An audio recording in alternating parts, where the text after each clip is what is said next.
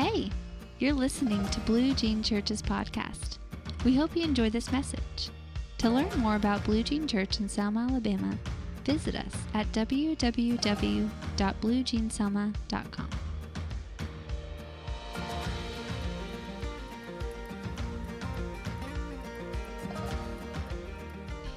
I guess that's it.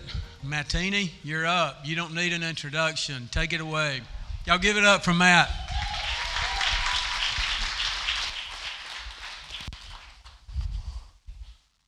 That's been pretty good so far. I'll try not to screw it up.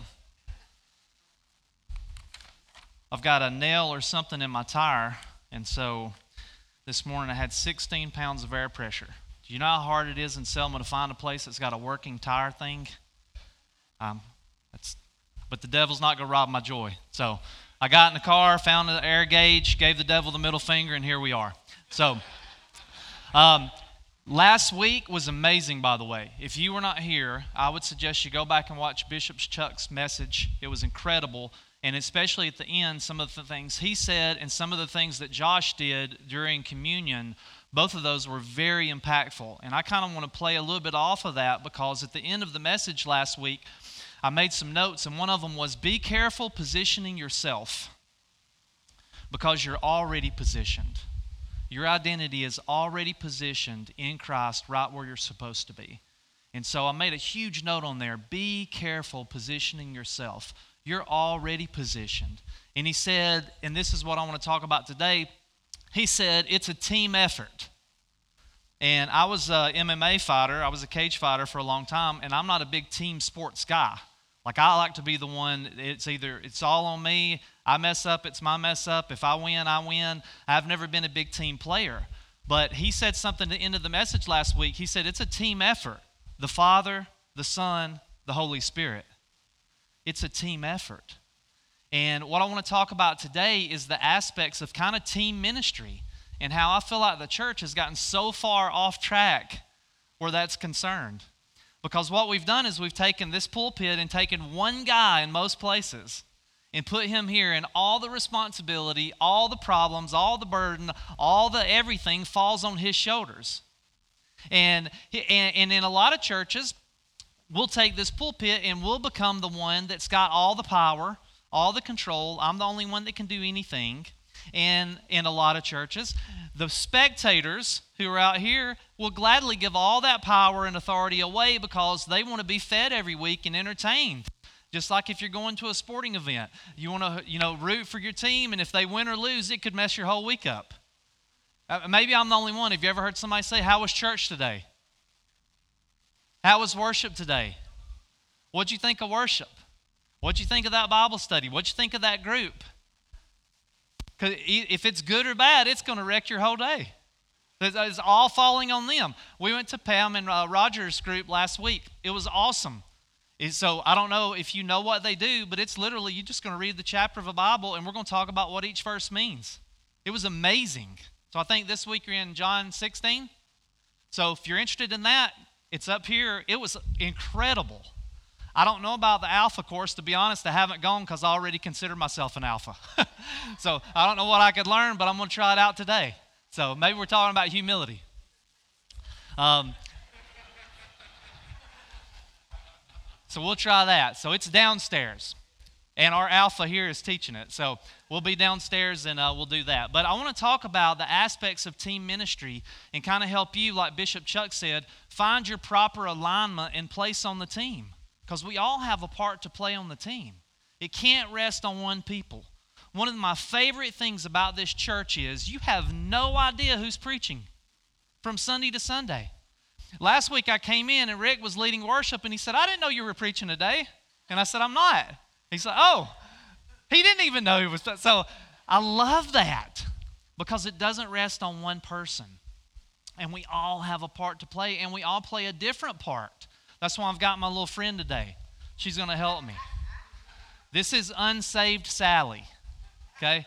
We're going to use her in just a little bit.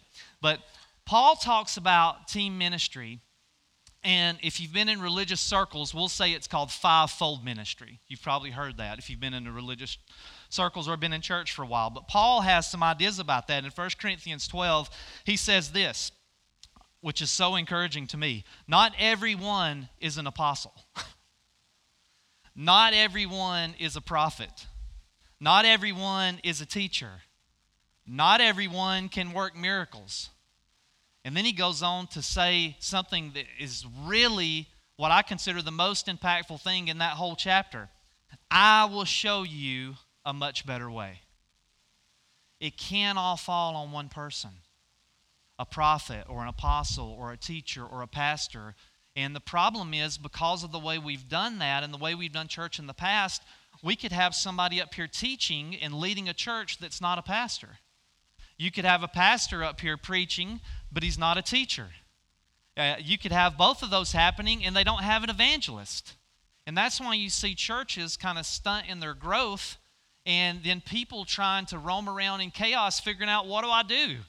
Where do I serve? What happens now? And, and so you can, if you're in a church long enough, you can kind of start picking out these giftings. Oh, that guy's a teacher. That guy's a pastor. That guy's an evangelist. And then, worse, we start labeling people that way. Because that's what happened to me. I was told, you're an evangelist. I just, all I need you to do is get them saved and then don't, don't worry about it. Go on to do something else. I heard a lot of people doing that. Because I would get somebody saved and they, they would want to, you know, attach themselves to me, like, and for me to pastor them. And I'm like, I don't have time to pastor you. I've got to go get other unsaved people. Go find that somewhere else. I've already got three friends. I, can't, I don't, I don't need any more. And that, and that hurt a lot of people because I didn't realize that, wow, you could do all of these things.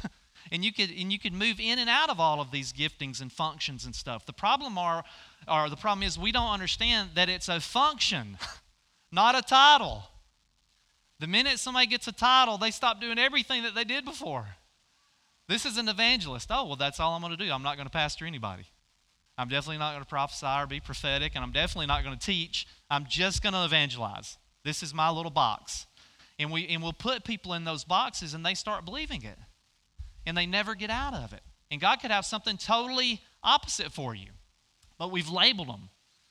Paul says in 2 Corinthians 12, he's talking to Corinth, the church in Corinth. He says, I'm coming to you for the third time, and I still refuse to burden you. But what I really want is your hearts, not your money. After all, children should not have to accumulate resources for their parents, but parents do this for their children. As a spiritual father to you,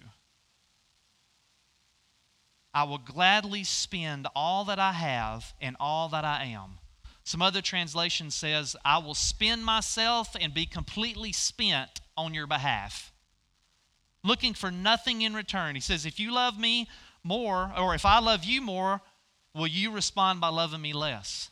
What he's doing is he's encouraging them is almost like a father, and that's what we should be doing. Doesn't matter what this function you're moving in in this fivefold, it should be as a father, and it should be with love.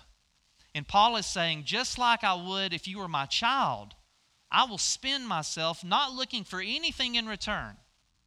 All I need you to do is just be who you are. You just be a child, let me worry about it.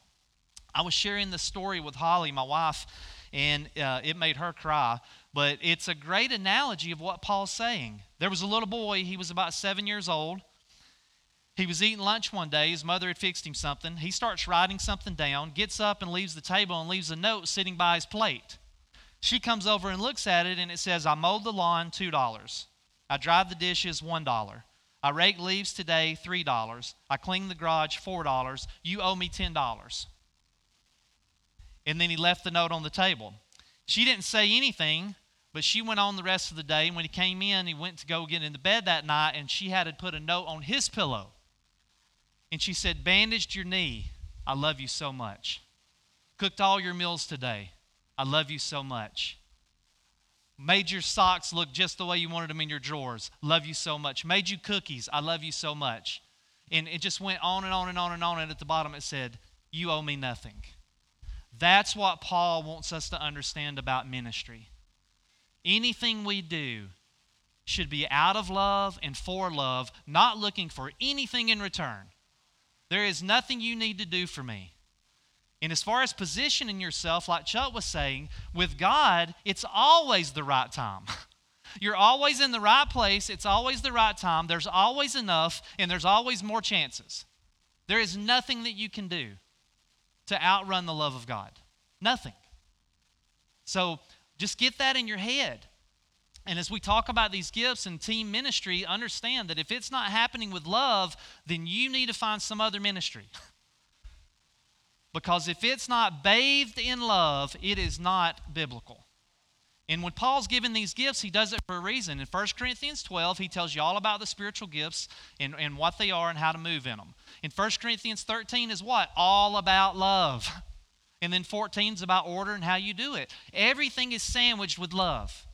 So, a good test for you is that if you're in somewhere or you're in a place and you're not experiencing love, then you shouldn't be there. It should be covered in love. And if you're not feeling love, if you're not sensing love, if you're not experiencing love, get out of there. Find somewhere else. Find something else to do. And that goes for you too. If you're the person that's not showing love and doing that, it's the same thing. It's a great red flag for you to be like, man, I'm not moving in love right now. Something's going on. I need to do something. I got to check myself. But Paul says, the, and I love that. He says, one of the greatest marks of a true servant, a true apostle, is that he gives himself without restraint to those he's ministering to, holding nothing back. What a contrast from all the false apostles and prophets and teachers and evangelists and pastors that we know uh, throughout the world. And I'm not bashing churches, but it's a reality. And if we don't address it and speak the truth, we can't change it. So we need to acknowledge hey, this is a fact. This is where most of the church is right now. How can I play my part and move that in a different direction? Because something has got to change. More pastors are resigning from ministry and full time ministry than ever before. There's not enough going in that's going out. Like at some point, this is going to have to have a course correction. I just read a Barna study that said because of the pandemic and where we are now, almost 40% of full time ministries are shutting down. That's a lot. So if we don't change something, if we don't swing something, then what are we going to do? And I'm not sure it's a bad thing. Maybe I'm one of the ones that doesn't think it's a bad thing. I think maybe God's doing a little bit of that correction himself and shutting down some of the places that we're talking about that's not showing love and not expecting anything in return and not just after your money and all of those kind of things. But I want to talk about the biblical concept of a team ministry. And, you know, most churches, like I said, have one person that's the main guy. That's a Western mentality of church. Nowhere else in the world does that happen. It's literally a Western mindset of how it is. It's almost as if I'm the main guy, you're the spectators. And, uh, and I hate to use Alabama football as an analogy, but this is a great one because we know we have some Alabama fans. Is anybody an Alabama football fan? Not one roll tide? Uh, there we go. It, we even got the shirt right here. So, uh, Alabama football. Could you imagine if we use the analogy of football with churches that Nick Saban and all the coaches are out there every week teaching these guys, training them, equipping them, doing all the things they're supposed to do. And on Sunday, when you finally get to go to the big Alabama game, the whole team sits on the bench and the coaches play the game. That's essentially what we're saying about church. We're going to equip you. We're going to teach you. We're going to do all this all week, every Sunday, every Wednesday, every class we have. But then I need you to sit on the bench and I'll do it because I'm the main guy. I'm the pastor. I'm the teacher. I'm the evangelist. I'm the apostle. I'm the prophet. So I'll let you know when you get to that level and you can minister this way. That's the Western mindset we've created of this team concept. And Paul says that's nonsense. you know, I've even heard in the past where people would say, I would be like, Are you a pastor? Are you on staff at a church? No, I'm just a lay person. I'm just a lay minister. And I'm like, okay. And, you know, the word lay minister and clergy is not even in the Bible. Do you know what the word even means? It means I'm untrained and unlearned in every way. Who wants to be a lay minister? That wasn't Jesus' idea of ministry. He actually ascended to heaven and gave us gifts to do this. He didn't want you untrained and unlearned. Look in Ephesians 4. Ephesians 4 7 through 11. It says, To each of us, grace was given according to the measure of the gift of Christ. Therefore, it says, when he ascended on high, he captured captives and he gave gifts to men. Now, what is the meaning of he ascended except that he also descended to the lower regions, namely the earth? He is the very one who descended and the one who ascended above the heavens in order to fill all things. It was him who gave some as apostles, some as prophets, some as evangelists, some as pastors, some as teachers. That's the fivefold ministry. But again, these are not titles, these are functions. How do I operate in life? This is how with these gifts. The aspects of the gifts, the characters of the gifts, not the name of it, not the title of it. I actually saw a car not long ago and the tag on the back said prophet. I don't think they understand what this is saying. But the five aspects of ministry. But we only hear about pastor, which is only mentioned two times in the entire Bible. two times in the entire Bible is the word pastor mentioned, but we put all the pressure and all that on one person. 180 times the words apostles and prophets are mentioned. Something has got to shift a little bit of how we're thinking to do in church. If not, we're going to kind of keep messing this thing up. Uh, a, easy way for me to remember it, and maybe to help you, especially as we talk about it here in a second. But if you just hold your hand up, everybody hold your hand up like this. Good job. It's great, great class participation. So, the way I like to remember the fivefold ministry, the thumb is the apostle. Why? Because the apostle can touch every other gift. It can organize all the gifts, it can function in all the gifts, it can move in all the gifts. That's the apostle. The pointer finger is the prophet. Why? Because it's always pointing and telling you something. It's calling out something in you. It's telling about something forward. It's pointing in that direction. That's the prophet. The evangelist is the longest finger, so it has the longest reach. So if I'm an evangelist, I can get farther than anybody else. I can get in places that nobody else can. I can say things that nobody else can. I can I say stuff up on here that gets a lot of people in trouble and for some reason I get away with it. But an evangelist can go a little further than everybody else. They can you know take that line a little bit more to the edge and a little closer. That's the evangelist. The ring finger, that'd be the pastor. That's all about your family, your relationships, your situations. Everything's got to be okay. That's the pastor. And the pinky is the teacher. That's the teacher can get in little small places, pick all them little things out, all the deep thoughts of God, all the deep insights, and all the wisdom. And so the, the, the teacher can take those things that nobody else can and make something out of it, teach you what it means on a level that you can understand. So these are our five concepts of ministry. And when you see a church functioning in it, what you see is the fullness of God come alive. When you see all these different things moving in one place, it just explodes. And, and you know how I know that? Because you don't see it very often.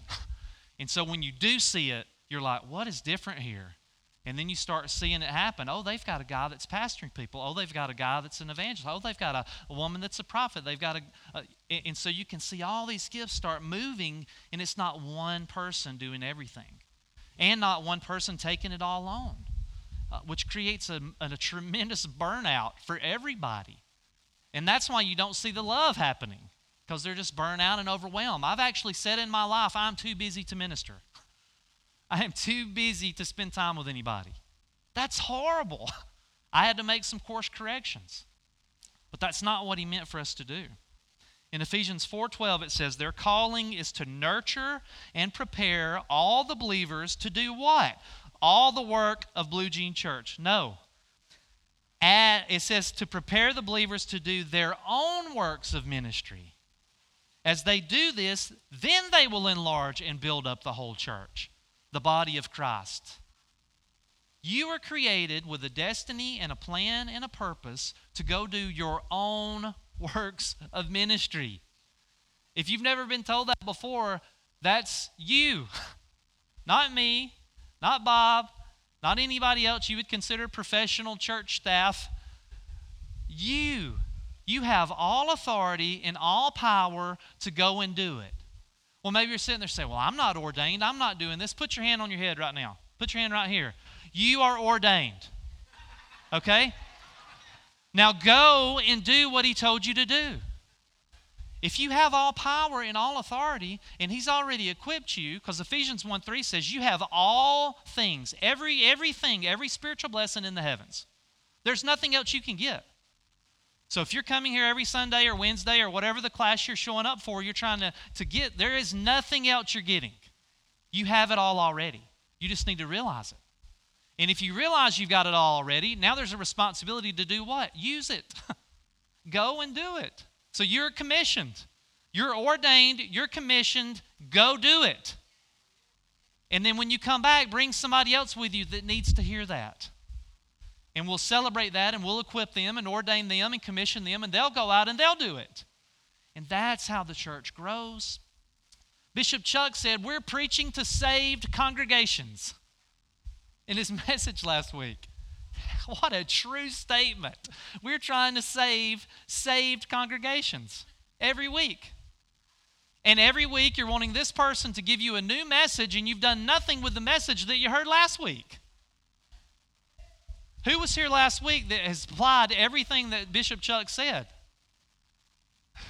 Mary put her hand down really quick on the last part. She's like, I was here. Nope. But it's true. So let's play around with this for a minute. Let me get some volunteers here. Let's see. I need an evangelist. Aaron, you want you come up here be my evangelist. Aaron's a pretty good evangelist. You just stand right there on the steps, looking good. I got to see Aaron baptized last week in the Alabama River with dogs swimming all around him. All right, I need a I need a pastor. Let's do Pastor Lee Cummings. Come on up here, sir.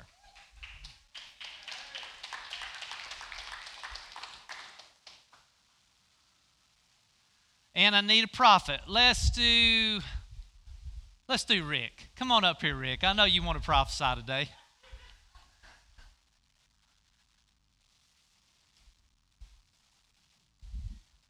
How appropriate Lee brought his son. Pastor's all about family and community.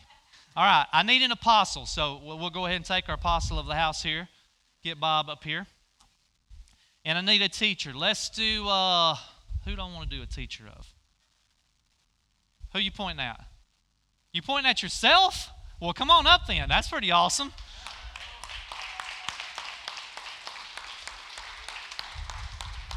It's like I'm volunteering myself. What's your name? Shania. You can just go down there on the end next to the prophet. So, the way this works, we got little unsaved Sally here. She's a heathen. No telling what she's been doing. Look, she's got a low top on too. Already judged. Definitely not going to a Baptist church. So we got little unsaved Sally here. Unsaved Sally gets a little too many white claws in this weekend while she's riding on the boat and, uh, and, and just figures she's done messed up. So a couple white claws, maybe a little eight ball, I don't know, but she's had a great time. Okay? So we take little unsafe Sally and we throw her out in the world. Okay? Now, little unsafe Sally's out there doing whatever she wants to do. So the way the fivefold ministry works is you have an evangelist. You need to go get unsaved Sally. Invite her to church. Take her to lunch. Do something. So stand out down there in the front, Aaron. Just throw her over your back. Like, oh, no, just, no, not like that. Oh, hang on, Sally. Hang on, Sally. All right, I got to be more specific. Hold on to her leg and just hang on her back. There you go. There you go. So now just walk a, walk a little bit here in the front, just like that. So, so what's happened is Sally has made a connection with an evangelist. But the evangelist has no idea how to care for Sally. So I'm just going to take her and throw her on my back. I'll do whatever I can, but I really don't know what I'm supposed to be doing. But he's done his job. He's made that connection. He's went and at least made a connection with her, took her to lunch, did something. The evangelist has made that happen. So then what happens is we take a pastor, and the pastor goes and says, Hey, Sally, you ain't really being cared for by Aaron. I need to care for you. So put her up on your shoulder, Lee. Hug her. Hug her. Yep. Put her clothes on. Hug her, pat her on the back. The pastor is telling her, You're, it's okay. God loves you. He don't care about the eight ball. He don't care about the white claw. It's going to be okay. He loves you. He loves you. And so then what happens is you get a prophet. And the prophet says, You know what, Sally? You can't be hugged and loved on forever by him. So he's pointing at Sally, and the, and the prophet's saying, There is more than being loved and hugged on. You've got a purpose. You've got a plan. You've got a destiny. I need you to do what you're supposed to be doing. I need you back out in the world, going back to the places where you bought your drugs, where you went. I need you out there. And then all of a sudden, she gets fired up. Sally's like, wow, I've got a plan. I've got a purpose. And then somehow she connects with the teacher that says, now that you understand that there's a plan and a purpose there, let me show you why. Let me show you how. Let me teach you these things about God. Let me tell you how you tell that to other people. How do you take your story, your testimony, and turn that around and show it to somebody else? Now, the teacher plays a part. Then you get the apostle. The apostle takes Sally and comes over here and gets the whole team together. And that's what the apostle does. What he's doing is saying, hey, guys, you're doing a great job. You, thank you for bringing her in, Aaron. Thank you for pastoring her, Lee. Thank you for teaching her this. Thank you for pointing those things out. So here's what we're going to do, guys. We've, we've equipped her already. We've commissioned her. We've ordained her. And we need to send her back out in the world. That's what the apostle does. He's not holding on to it so tight. You can't go anywhere because you're mine now, Sally. Don't go down the church. Don't visit Christ the King. Don't go. Like you, you part of Blue Jean now. Somebody get her a shirt, get her a bumper sticker. Like we want to hold on to Sally so tight. But no, what we're doing, what the apostles doing, and what these gifts do, if they're functioning correctly, is what you see is Sally not sitting here every week. What you see is Sally back out there. But you see a different Sally. You don't see the same Sally as you saw before. And somebody notices Sally and says, Hey, what's different about you, Sally? What's happened to you? And she says, Wow, do you know what? I met this guy named Aaron. Number one, he was a lunatic for Jesus. And, and he started telling me things, but I didn't understand a word he was saying, but he was fired up about it. And it got me fired up. Well, then what happened? He says, Well, then I met this guy, Lee, and he actually zipped my shirt back up and told me I didn't have to be that person anymore. And he was loving me right where I was at. Do you know I sat on his porch drinking a white claw talking about Jesus? And it was okay. And then he handed me off to this other person, and he started saying, Hey, Sally, there's a purpose and a destiny in you. And she said, Something in my heart just came alive. And then I had this woman I met. She volunteers herself for everything. And she told me, hey, here's what you do take these things to God and you go tell somebody else. So all I can tell you is that I've been changed. I'm a new creation. And then the next thing you see is it's not just Sally, it's somebody else Sally's bringing back. And it starts going all over again. But then all of a sudden something happens. Take Sally and just throw her that way. Heads up. There you go, Roger. There you go, Roger. So what happens is Sally's out in the world trying to do what she's supposed to do, but all of a sudden she gets beat up. Because you run into that person that says, Hey, weren't you that girl that had her top down? Drinking the white claw? Doing the eight ball? Like, and you're out here telling people about Jesus? There, there is no worth in you. There is no value in you. You can't be part of this church thing. You need to stay on your porch doing what you've been doing your whole life. You're never going to amount to anything. And Sally starts believing that nonsense, and it paralyzes her. And the problem where we're at today is that most of us that are not up here on the stage are that Sally. We've been paralyzed listening to the lies of what everyone has told us our entire lives. And we've not changed one thing, even though we had a real encounter. So, the way the fivefold works is it doesn't just abandon Sally. What happens is the pastor hears about it and the pastor goes to the house where he knows Sally's at. He don't wait for Sally to come to the church. He goes to Sally. And he says, "Sally, do you remember when I met you? Do you remember having a white claw on my porch? Do you remember me zipping your shirt up?" He said, "I need to remind you, there is nothing you can do to separate you from the love of God." And all of a sudden, Sally starts believing it again. And things start changing. And then all of a sudden, she starts getting a little bit excited. Hey, God might really love me. Maybe I haven't really messed up. And then he gives her back to Rick. And the prophet says, Hey, do I need to remind you? You've got a plan and a purpose and a destiny and a path to go do what I've already called you to do. And then what happens is the teacher gets a hold of Sally and she says, What happened? And she says, I messed up. Well, how did you mess up? Well, I started hanging back around with this old crowd. They started telling me the same old lies, and I started believing them. And the teacher is not saying, "Well, let me tell you what it says right here in Revelation, because if you if you do this, you if you you, you know you could do this." And no, what the teacher says is, "Let me show you how to live life out there as a Christian." How do I live out there like Jesus? She's not teaching her revelation, and I'm not saying that Scripture doesn't play a part in it. But you're not taking Sally, who's just been beat to death out here, and beating her to death in here with the Word. What you're doing is taking her saying, Let me show you how to live this life.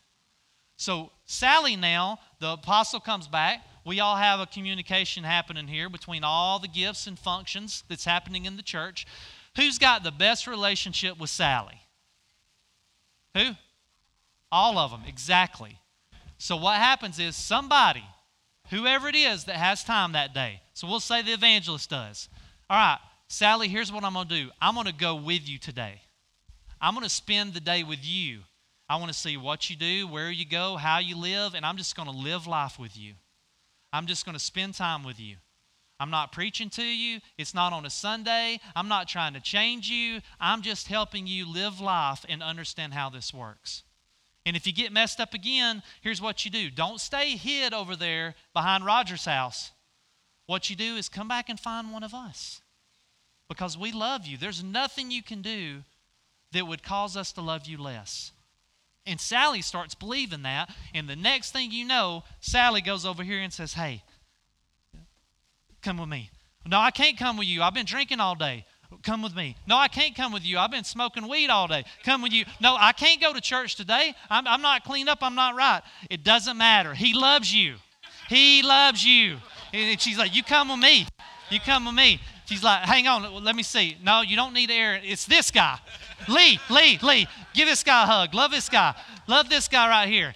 And, and then that starts happening over and over and over. Thank you, guys. Y'all can sit down. That starts happening over and over and over.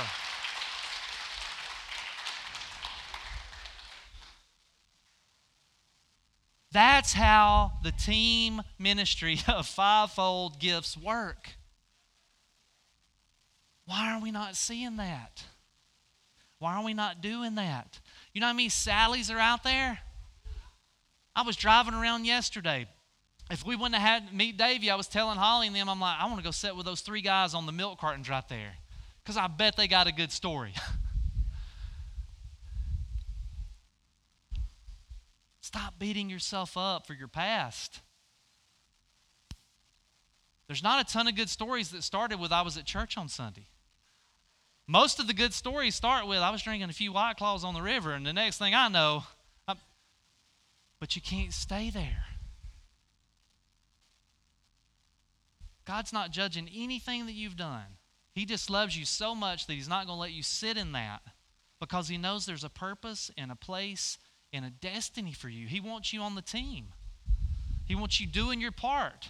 Because there's things about Sally that you can help that we can't help. There's things about Sally that you could do that I can't do. And if we're not all doing it together, then we got little Sallys running around all over Selma. Believing the lies of the enemy or the lies of their family or the lies of whoever, the lies from themselves, that they're not good enough to be part of God's kingdom. And it's just nonsense. This is Jesus' ministry. he chose 12 people, spent just a little bit of time with them, and said, okay, go do it. And they went out and created a mess. they came back, they're like, nothing's happening. We can't heal anybody. We can't do anything. The demon's not listening. Nothing's happening. Well, he doesn't say, well, you're just not the right guys for the job. No. He, he cleans them up, just like we were talking about in this analogy. And then he takes 70 more and sends them out with them. Y'all go see what kind of trouble you can get in. Take 70 more with you. Then they come back and say, oh my God, even the demons are listening to us. What changed? They were accepted, they were loved, they were called out. They were, it, that's his ministry. It's that ministry. It's that model of ministry we've got to have. And when I say in church, I don't mean in this building. When I say we've got to have that ministry in church, I mean your church, your sphere of influence, where you work every day, where you live. You come here for maybe an hour, hour and a half, one day a week. I'm talking about where is your ministry? That's where you need to be doing this. Because if you're doing it there, it'll take care of itself in here. It'll naturally come here. It'll naturally attract itself to Jesus. That's why the Moses model of ministry was so important. Moses knew he couldn't do it on his own. Well, actually, he didn't know it. His family had to come and say, hey, you can't do this on your own. You're going to burn out. And they started separating groups and people and doing different things, and not, it just didn't fall on one person. Everybody, a team mentality. We're all called to function in that. In Revelations 1 5 through 6, it says this Jesus Christ, the faithful witness, the firstborn from among the dead, the ruler over kings of the earth, to the one who loves us and has set us free from sins at the cost of his own blood, has appointed us as a kingdom of priests, serving God and Father. To him be the glory and the power forever. You are kings and priests already. It's not that you've got to earn it, it's not that you're going to get to it one day. Already you're a king and a priest. Just start acting like it. A king doesn't act like a peasant, a king doesn't act like a beggar. Act like it. Act like a son. Act like a daughter of, of a father that's got unlimited resources, unlimited chances, unlimited provision, unlimited everything. That's who we are. We're sons, we're daughters, we're priests. That's who we're supposed to be. Well, you just don't know how broken I've been. you just don't know my brokenness. You don't know my pain. Well, you, you know when it says that the gifts are given to equip people for the works of their ministry, that word equip means broken. To be equipped is to break something. It actually, the, the actual word of it is to reset a broken bone. So if you've ever had a broken bone and had to have it reset, that's what it means to be equipped. So if you're broken, you're in the right place. You're, you're already prepared to be equipped.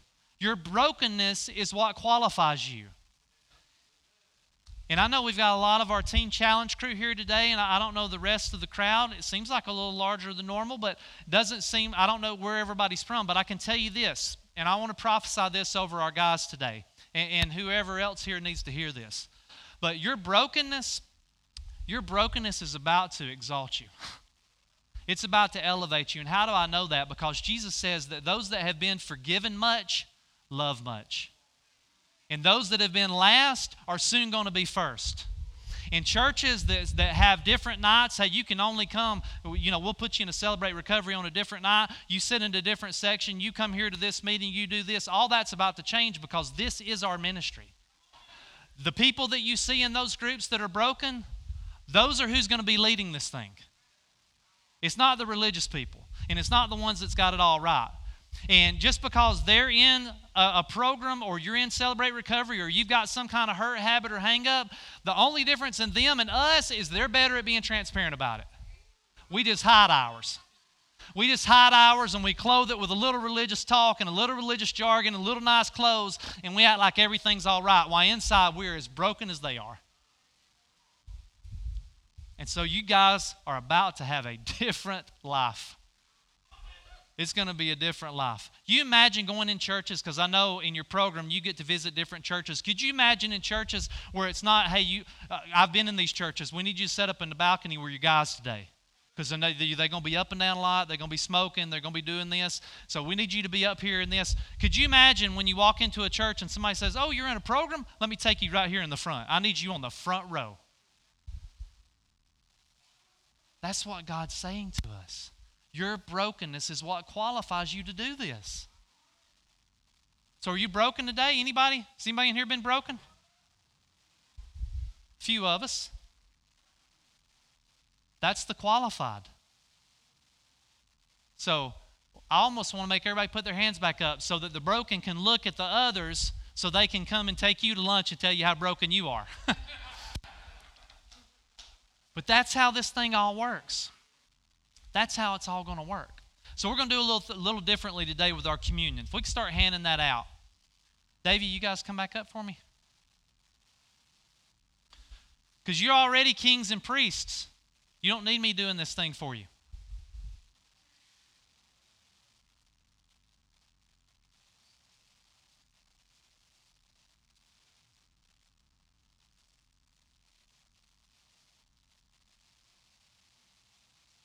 Play anything you would like.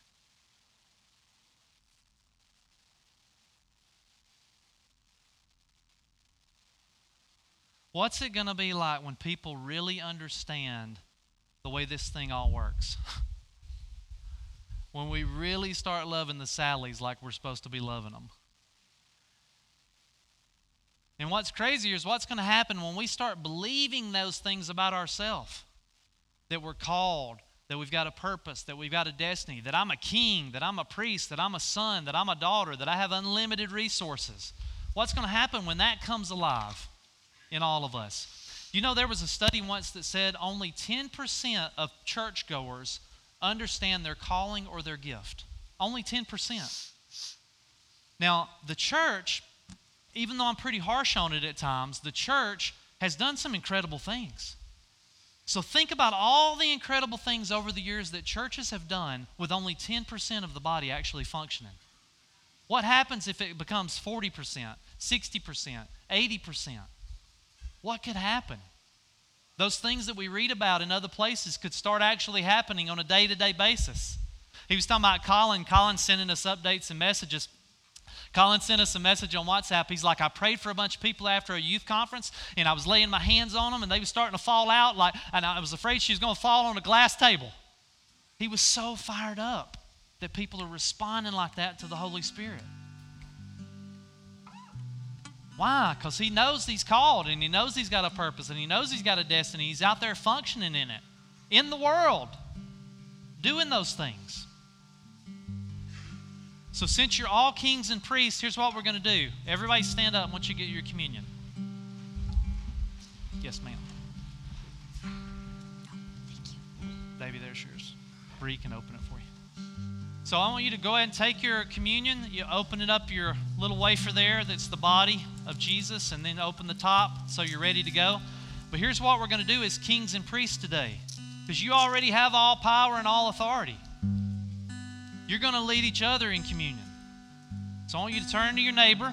One of you do the body, one of you do the blood. And listen, don't get all religious on me now in front of people. I want you to communicate what you think the body of Jesus broken means to you. I want you to communicate what you think his blood for forgiveness of our sins means to you. Just use your own words. Go ahead, go ahead, back and forth.